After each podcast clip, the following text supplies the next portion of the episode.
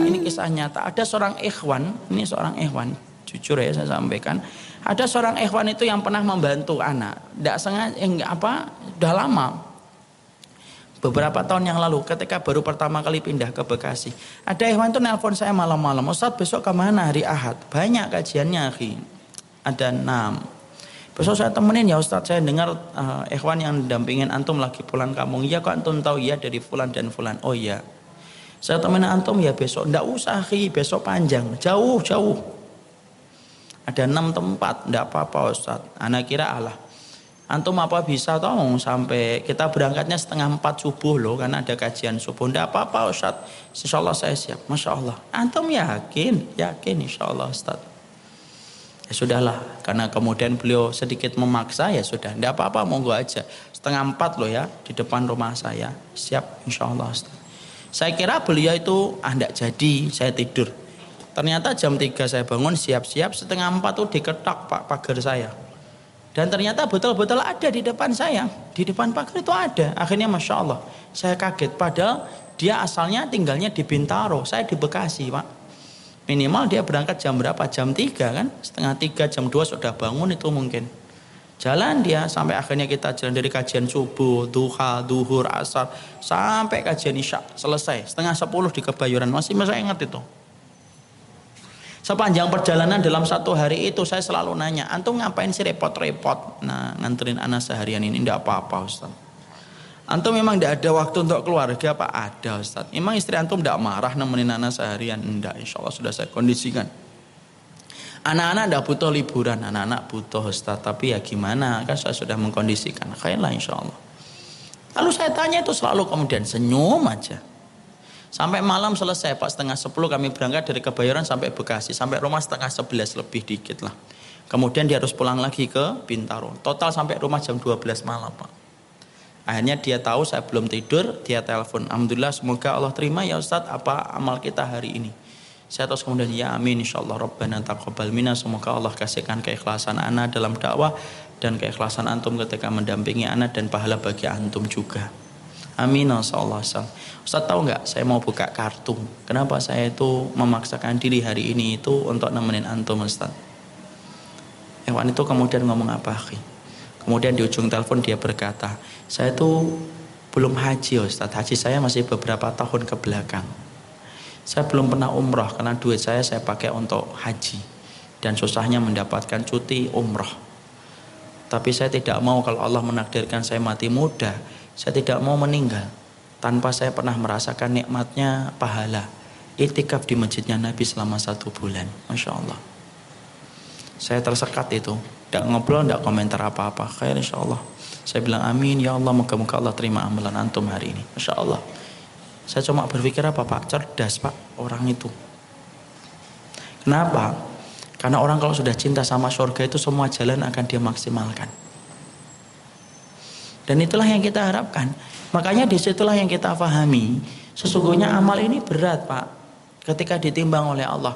Makanya sering-seringlah kita itu kalau kemudian mendapati ada saudara kita, sudahlah ketok pintunya, Mbak hari ini mau butuh apa, butuh kacang hijau, butuh apa, semuanya itu kemudian ketika ditimbang itu menjadi amalan yang berat di sisi Allah. Ada tukang becak di Surabaya itu sampai dia sedekah hari Jumat itu tidak memungut biaya. Becaknya dikurilisi kalau hari Jumat gratis sampai orang itu rame rebutan untuk naik becaknya. Kenapa? Dia pengen bersedekah dengan manfaat dari tenaganya ketika hari Jumat dia bebaskan itu pembayarannya. Masya Allah Pak. Itu baru manfaatnya kepada orang. Sekarang bagaimana kalau agama Allah? Lah agama Allah lebih besar lagi pahalanya di sisi Allah. Karena sesungguhnya agama Allah itu sesuatu yang besar Pak, berat itu. Kalau kita memberikan bantuan kepada saudara kita fi hajatin lahu dalam hajat yang dia butuhkan, satu hari kita membantu saudara kita selama satu hari ternyata sepadan dengan 30 hari itikaf. Apalagi membantu agama Allah itu pahalanya lebih besar Pak. Karena apa? Agama itu pasti akan dihisap oleh Allah. Apa kontribusi kita kepada agama Allah Pak? Dunia saja yang tidak lebih daripada bangkai seekor anak kambing. Allah itu akan menghisap kita kok. Kalau misalkan saya punya uang seribu misalkan di kantong saya ini seribu Allah itu tanya. Walaupun seribu itu tidak ada harganya di sisi Allah. Betul tidak ada harganya tapi dihisap.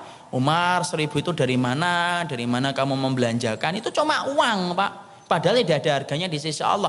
Itu masuk materi pertanyaan dalam kehidupan masyarakat kalau uang seribu masuk dalam materi BAP ketika di padang masyar, apalagi dalam urusan agama, agama itu bukan sesuatu yang remeh, itu yang besar, Pak. Makanya kemudian kontribusi kita kepada Islam itu pasti akan ditanya oleh Allah dan itu manfaatnya besar, Pak. Coba kita bayangkan, masya Allah ya, manfaatnya kita untuk agama Allah itu besar. Contoh-contoh di antara amal yang berat itu dan jalan pintasnya. Coba, Bapak pernah nggak mikir misalkan taklimnya hijrah nih misalkan ini kan telemal hijrah. Kemudian Masya Allah sampai menyekolahkan satu anak coba. Masya Allah itu.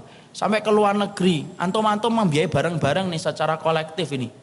Pahalanya besar Pak. Satu anak misalkan dia belajar empat tahun di Madinah atau di Mesir atau di Sudan atau di Yaman. Itu pahalanya sedemikian besarnya itu. Setiap dia belajar Quran, Bapak dapat pahalanya ketika Bapak memompanya, ketika Bapak kemudian mena apa? membiayai perjalanannya nanti dia menghafalkan hadis Bapak dapat pahalanya walaupun Bapak cuma hafal hadis inamal amalu biniat. Belum lagi ketika dia nanti pulang kemudian dia berdakwah. Masya Allah itu kan pahalanya besar. Saya itu ada beberapa jamaah di Bekasi itu. Mereka membiayai adik kelas anak ke luar negeri Pak. Di luar negeri dibayai itu. Saya bayangkan itu pahalanya sebesar apa itu? Empat tahun ditambah lagi S2 dilanjutin lagi S2. Sekarang dia sudah pulang ngajar ke pondok pesantren. Selama empat tahun lebih yang di sini mungkin duduk, diem, tapi pahalanya ngalir terus, muter terus dia. Kemudian dipakai pulang, dipakai dakwah lagi. Dan sekarang ini ngajar nih di pondok pesantren saya itu lebih dari seribu santrinya. Seribu santri. Bukankah itu amal kayak aliran sungai ketemu dengan lautan samudra yang tanpa batas itu Pak? Hal-hal semacam itu kita perlukan dalam hidup. Kalau kita tidak bisa membiayai mungkin hal yang kecil. Kalau kemudian ada masjid, kemudian membutuhkan kepengurusan, ikutlah. Hari ini tuh kalau ada masjid membuka kepengurusan tuh tidak mau jadi penitianya. Padahal tuh pahalanya besar kalau kita niatkan karena Allah. Kemudian taklim, kalau kemudian hanya kemudian walaupun hanya ngambilin bekas-bekas minuman itu kalau kita lakukan karena Allah Pak dan itu untuk agama Allah walaupun hanya membersihkan tempat minuman, walaupun hanya ngatur saternya, hanya ngatur kameranya, hanya ngatur kemudian ininya. Tapi kalau itu kita lakukan manfaatnya untuk agama Allah, itu besar dan itu lebih berat daripada itikaf 30 hari di masjidnya Nabi.